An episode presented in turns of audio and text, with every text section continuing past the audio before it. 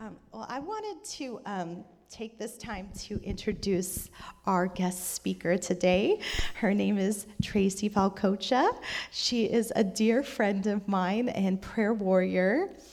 Um, I wrote down a few things that I felt like were um, important to say. Tracy seeks the Lord with all her heart. She listens for his voice and doesn't follow a stranger's. She hides God's word in her heart so that she will not sin against God. She walks both in dignity and humility. Her hands are used for serving others and comforting others, and she clothed herself in the full armor of God so she can withstand the attacks of the enemy. She gives generously to the needy, the oppressed, and the widow. Jesus said that the fulfillment of the law is to love the Lord your God with all your heart, mind, and soul and strength, and to love your neighbor as yourself. And Tracy, the Lord is very pleased with you. You, don't, you, do, you do not um, despise his correction. You surrender to his perfect will. And we are delighted to have you speak today and share what the Lord put on your heart. So let's welcome Tracy.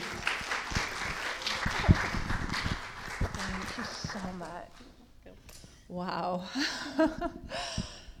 I am so honored. Thank you, Audrey, and thank you, Jesus, for trusting me to feed your sheep. That's why I'm here.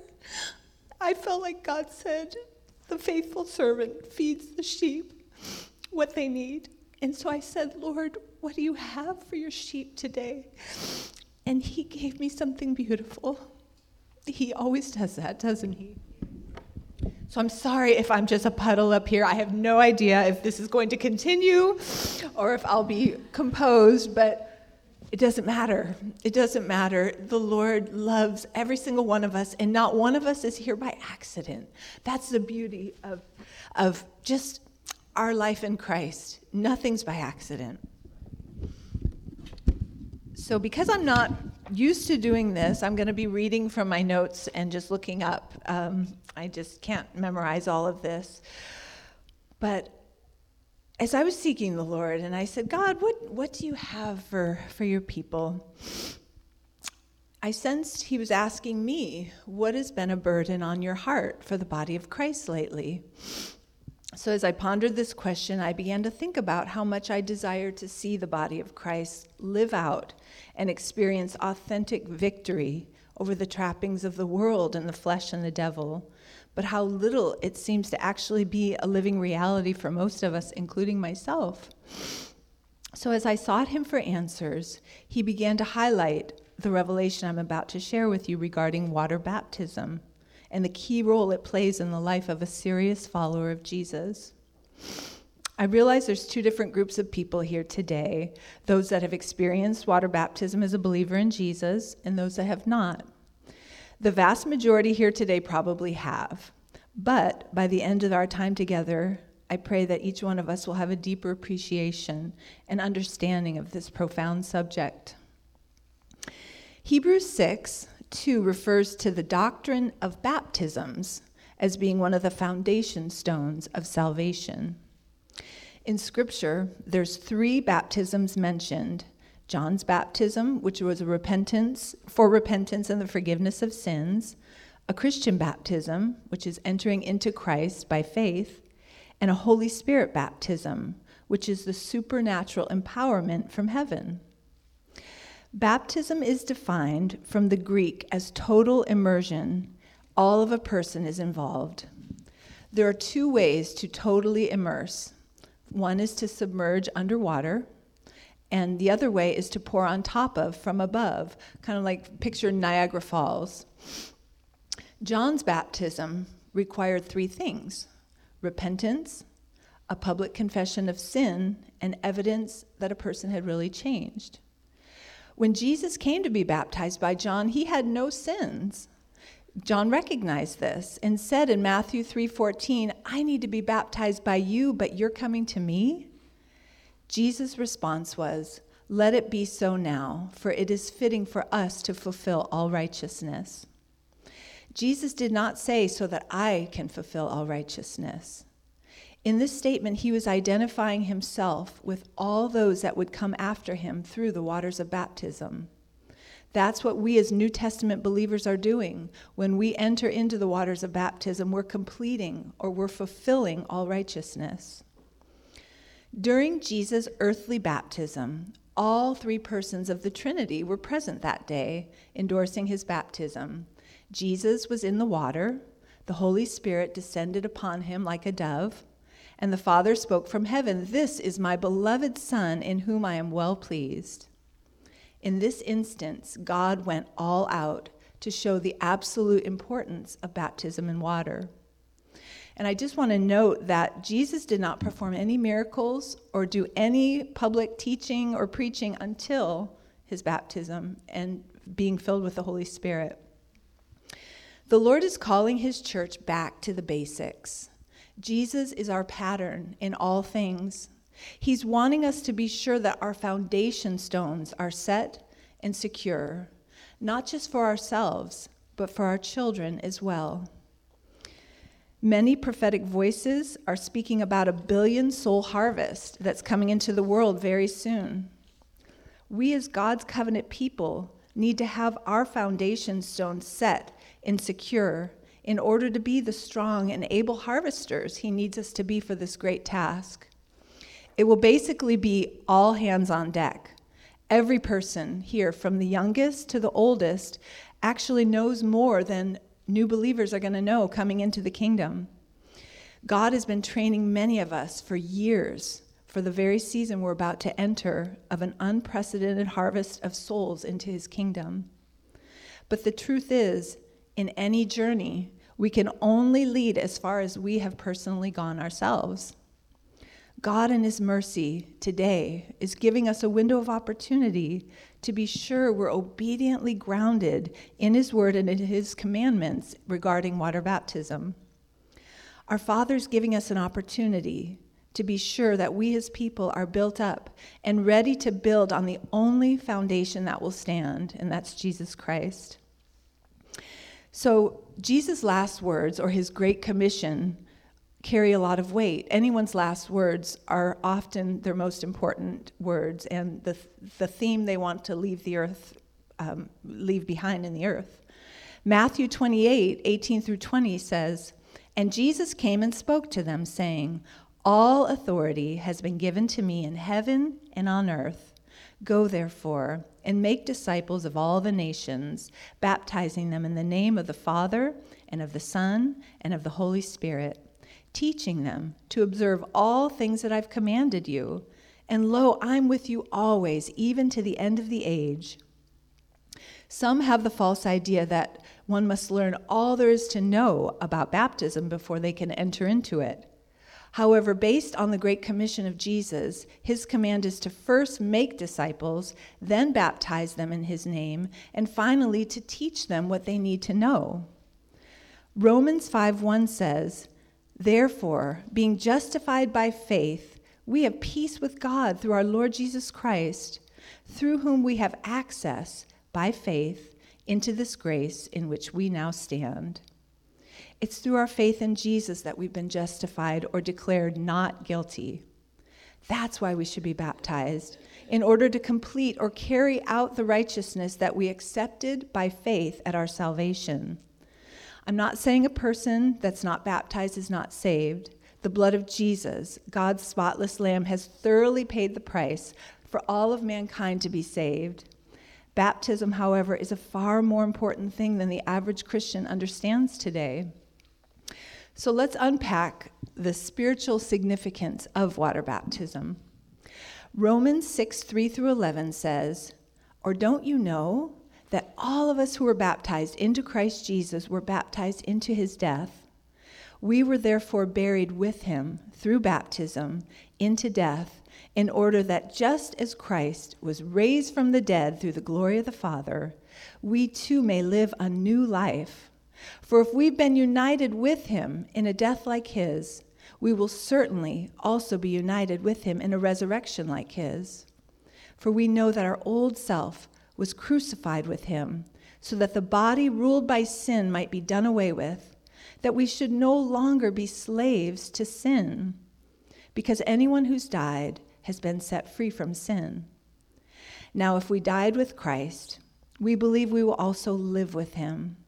For we know that since Christ was raised from the dead, he cannot die again.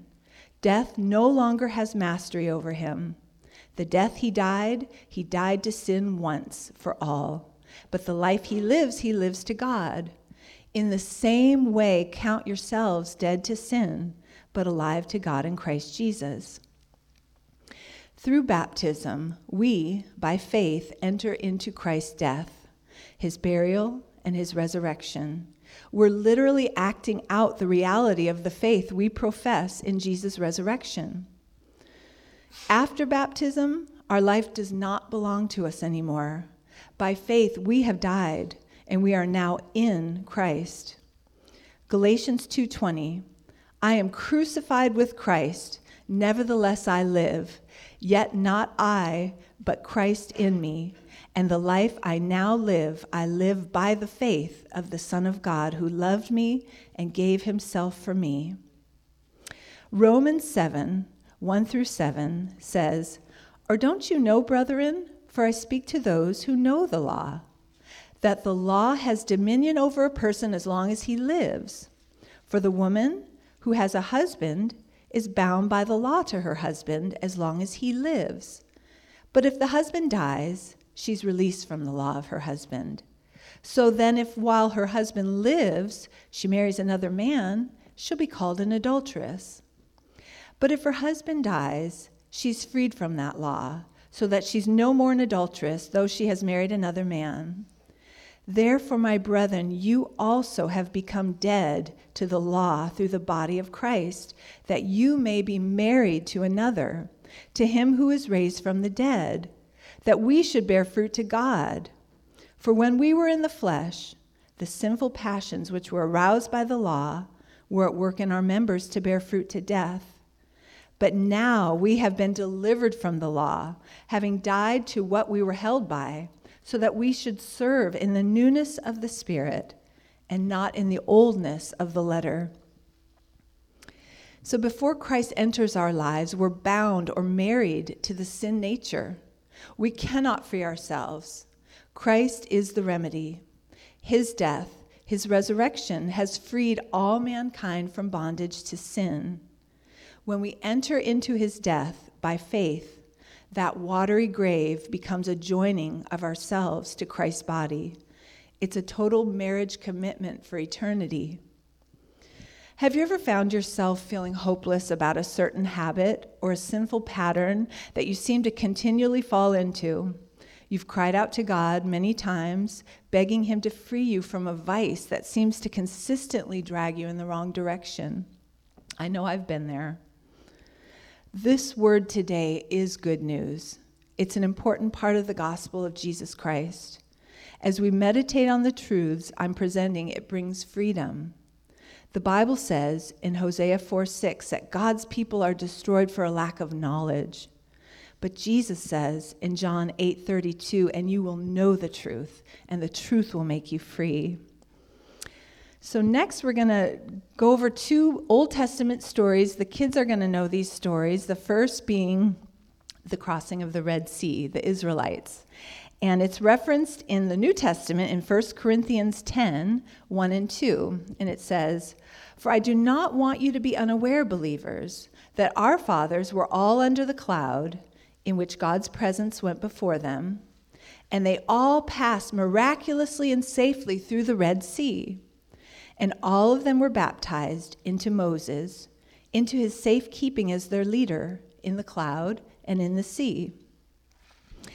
Every Israelite in that story passed through two experiences. The cloud of God's presence came down upon them from above, and they passed through the Red Sea.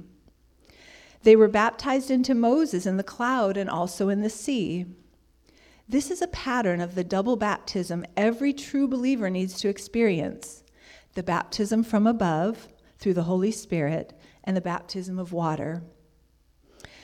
The late British missionary and Bible teacher Derek Prince says, It was the water that cut off the Egyptians. The Israelites had been saved from judgment in Egypt by the blood of the Passover lamb, but that didn't separate them from the Egyptians. It was the water that separated them. We can believe in the blood of Jesus and be saved, but we are not separated from the slavery and dominion of sin until water baptism. By faith, we're baptized into Christ. He becomes our new leader. In order to enter Christ, we must pass under the cloud, the outpouring of his spirit above, and through the water, baptism.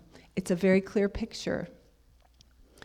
The baptism of the Israelites was like that of the Christian baptism, in that it represented a transition of leadership, a moving out of one thing into another. Galatians 3:27 says, "For as many of you as were baptized into Christ have put on Christ." Our new life is empowered by the Holy Spirit. The same Spirit that raised Jesus from the dead is at work in us.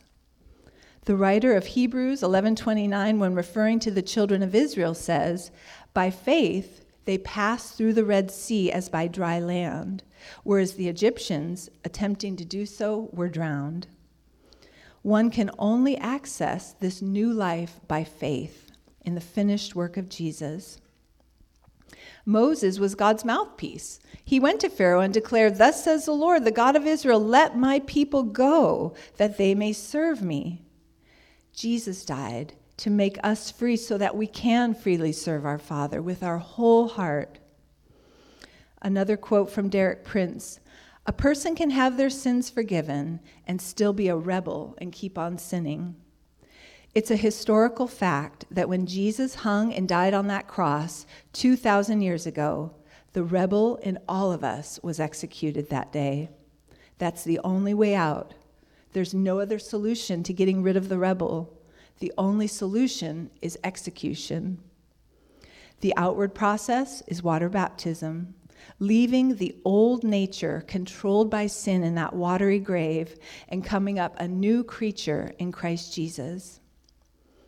Romans 5:17 says, "For if by the sin or the trespass of the one man, Adam, death reigned through that one man, how much more will those who receive God's abundant provision of grace and of the gift of righteousness reign in life through the one man, Jesus Christ?" Just like the Old Testament slave masters were cut off from the Israelites at the water's edge, so our slave master or Adam's sin nature that we were all born with is cut off of us by faith in the waters of baptism. We can never teach, train, or master that rebel within. It must be put to death. At the edge of the Red Sea, the children of Israel were in a crisis. Their slave masters were pursuing them with the intent to bring them back into slavery.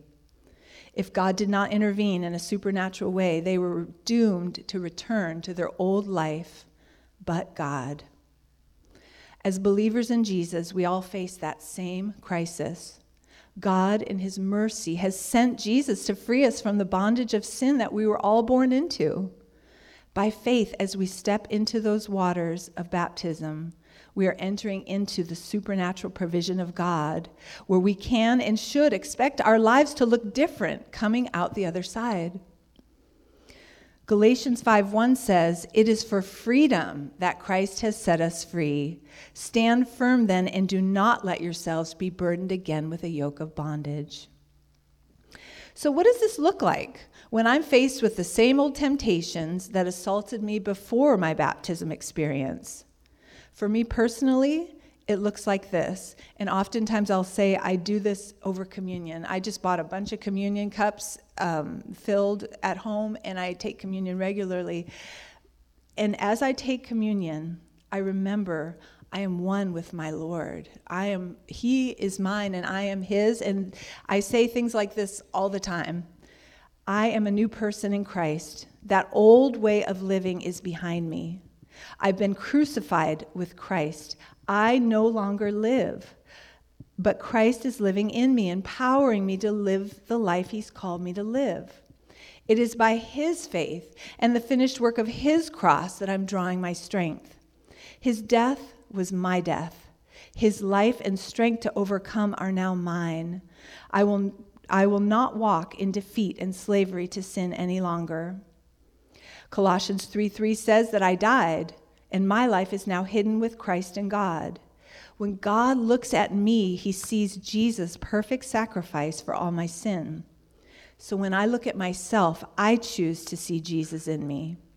When I look into the Word of God, I choose to believe it more than what I feel or see about myself. The finished work of Jesus is my new reality, and I choose to draw my strength from Christ alone. Colossians 3 1 through 7 says, Since you've been raised with Christ, set your hearts on things above where Christ is, seated at the right hand of God. Set your minds on things above, not on earthly things for you died, and your life is now hidden with Christ in God. When Christ, who is your life, appears, you will also appear with him in glory. So put to death, therefore, whatever belongs to your earthly nature sexual immorality, impurity, lust, evil desires, and greed, which is idolatry. Because of these, the wrath of God is coming. You used to walk in these ways in the one life you once lived, but now you must also rid yourself of all such things as these anger, rage, malice, slander, and filthy language from your lips. Don't lie to each other, since you've taken off your old self with its practices and have put on the new self, which is being renewed in knowledge in the image of its creator. So this scripture reference I just read, it highlights a practical application that any baptized believer needs to put into practice daily. As our mind is being renewed by the scriptures, we need to purposely choose to make God's word our new reality, in spite of what our emotions might be telling us.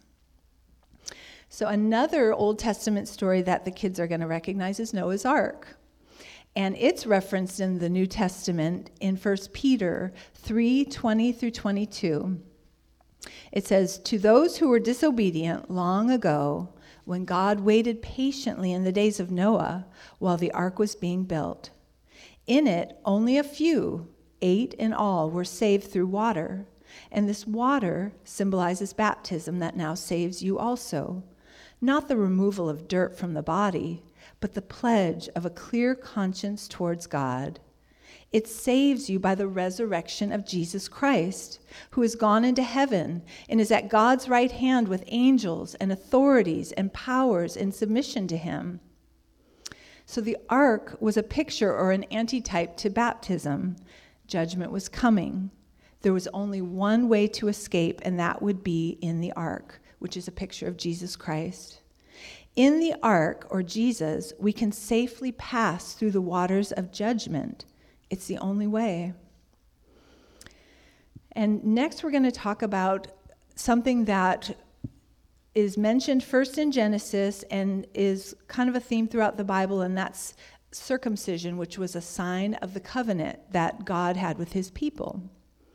The first mention, like I said, is in Genesis, and circumcision is a procedure performed on males to remove a small piece of flesh. Circumcision served as a sign of Israel's covenant with God, marking them as his chosen and treasured people. Genesis 17, 9 through 12 says, And God said to Abraham, As for you, you will keep my covenant, you and your descendants after you throughout their generations. This is my covenant which you will keep between me and you and your descendants after you. Every male child among you shall be circumcised, and you shall be circumcised in the flesh of your foreskins, and it shall be a sign of the covenant between me and you. So, throughout the remainder of the Old Testament, we frequently see the division between the circumcised and the uncircumcised, or God's covenant people and outsiders. In the book of Joshua, chapter 5, 1 through 9, before Joshua could lead God's people into the promised land, we see the Lord required him to circumcise all of the second generation males that had been born to the Israelites in their 40 year journey through the wilderness. After Joshua obeyed this command, so that every single male among them was now circumcised, the Lord said, This day I have rolled away the reproach of Egypt from you. And the place was called Gilgal, which means to roll. Webster's 1828 dictionary defines reproach as that which is the cause of shame or disgrace. So, in essence, God was rolling away the shame and disgrace of their former slavery that day thus preparing them for the new life ahead. I see today as being a sort of a Gilgal moment for us. As individuals and as families, this message is causing us to take stock and ask Are we all in this covenant with God through Jesus? God wants us all to be on the same page moving forward. In the book of Exodus, God begins making references to a circumcision of the heart. He equates an uncircumcised heart with a hard, stubborn heart. In Deuteronomy 30, verse 6, God makes a beautiful promise to his people. And the Lord your God will circumcise your heart and the hearts of your children, to love the Lord your God with all your heart and with all your soul, that you may live. In the book of Jeremiah, God makes several references to the uncircumcised hearts and ears of his people. In the book of Ezekiel 36, 25 through 27, he makes another promise. Then I will sprinkle clean water on you, and you will be clean. I will cleanse you from all your filthiness and from all your idols. I will give you a new heart and put a new spirit within you. I will take the heart of stone out of your flesh and give you a heart of flesh. I will put my spirit within you and cause you to walk in my statutes, and you will keep my judgments and do them. This is what I believe to be a messianic promise, a promise that was fulfilled in Jesus. Colossians 2 9 through 13 says, For in him, Jesus, dwells all the fullness of the Godhead bodily and you are complete in him, who is the head of all principality and power. In him you were also circumcised with the circumcision made without hands, by putting off the body of the sins of the flesh by the circumcision of Christ, buried with him in baptism, in which you also were raised with him through faith in the working of God who raised him from the dead and you being dead in your trespasses and the uncircumcision of your flesh, he has made alive together with him, having forgiven all your trespasses. So, as was illustrated in the Old Testament, Jewish circumcision was the putting off of a small piece of flesh. Christian circumcision is the putting off of the whole flesh, our body of sin. Romans 2:29 says a person is a Jew who is one inwardly, and circumcision is circumcision of the heart by the Spirit. In this natural world, we all know that when a body has died, it needs to be buried. The same is true in the Spirit. If we have truly died with Christ, we must be buried. But just like Jesus, we don't stay in the grave. There's a resurrection were then raised with Christ by faith and empowered by the same Holy Spirit that raised him from the dead. 2 Corinthians 5:17 says, "Anyone who belongs to Christ has become a new person. The old life is gone, a new life has begun." So, what are the requirements for a Christian baptism? It's very simple, actually, according to Scripture. One must hear the gospel. Someone's got to tell the good news that Jesus died, was buried, was raised again. And if someone believes this, they qualify to continue on to the next step, which is one must repent. Then Jesus said in Acts 2:38, "Repent and let every one of you be baptized in the name of Jesus Christ for the remission of sins, and you'll receive the gift of the Holy Spirit." And lastly, one must believe. In Mark 16, 15 through 16, Jesus said, Go into all the world and preach the gospel to every creature.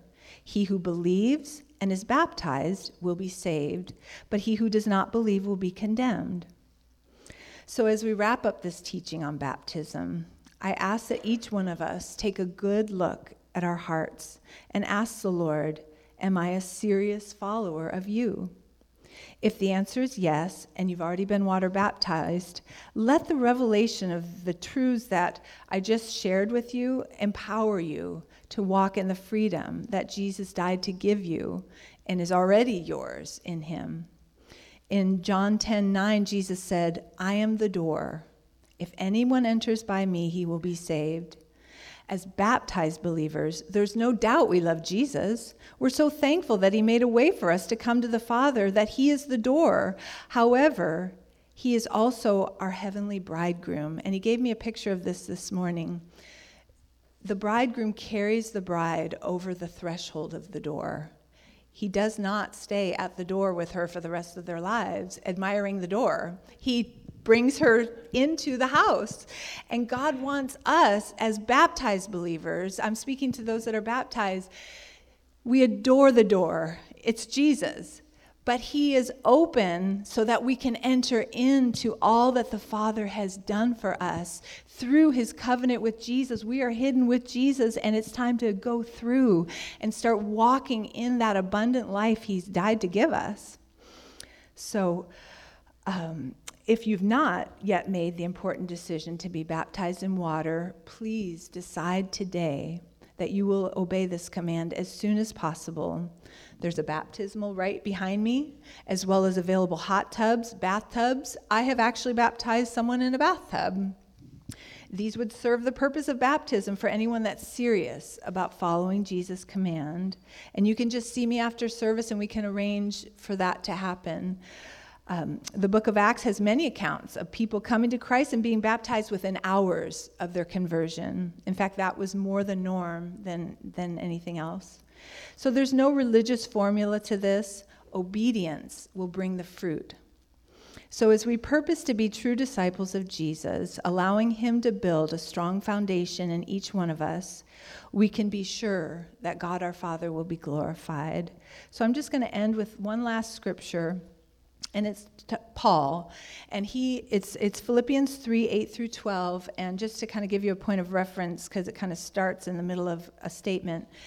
He's saying, "I did all these things that made me the best Jew there could be, and now when I came face to face with Jesus, I realized that was all garbage, and none of it mattered. All that mattered that I may gain Christ and be found in him, not having a righteousness of my own that comes from the law, but that which is through faith in Christ, the righteousness that comes from God on the basis of faith. I want to know Christ, yes, to know the power of his resurrection and participation in his sufferings, becoming like him in his death, and so somehow attaining to the resurrection from the dead. Not that I've already obtained all of this or have already arrived at my goal, but I press on to take hold of that for which Christ Jesus took hold of me. Let's pray. Father, I thank you that you did it all, and we are the very blessed recipients of all that Jesus paid for and all that was in your heart when you sent him to this earth. Lord, I thank you that every single person here has been called to love you and to live their life for you. You created them for your glory. And I pray, Father, that you would remind us of the scriptures, Lord, that we need to know that were read today, Lord, that you would help us to obey you and hear your voice and follow after you, Lord, to make sure that we are disciples of Jesus that are serious about laying our life down for you. I thank you, Lord, that you call those that are weary, those that are worn down and have just been feeling like they've just been in a fight for, for years, Lord. I thank you that you're calling them, and the rest that they seek is in you alone. So, God, I thank you, Jesus, that you're drawing us by your Spirit and you are giving us every tool we need to be victorious in this life. And, Jesus, we love you and we thank you, Lord, for being our Savior, our Lord, our husband, and every th- other thing that we're ever going to need, Lord. So, we just commit this time to you, Lord, and I thank you, God, for this opportunity to read your word. In Jesus' name, amen.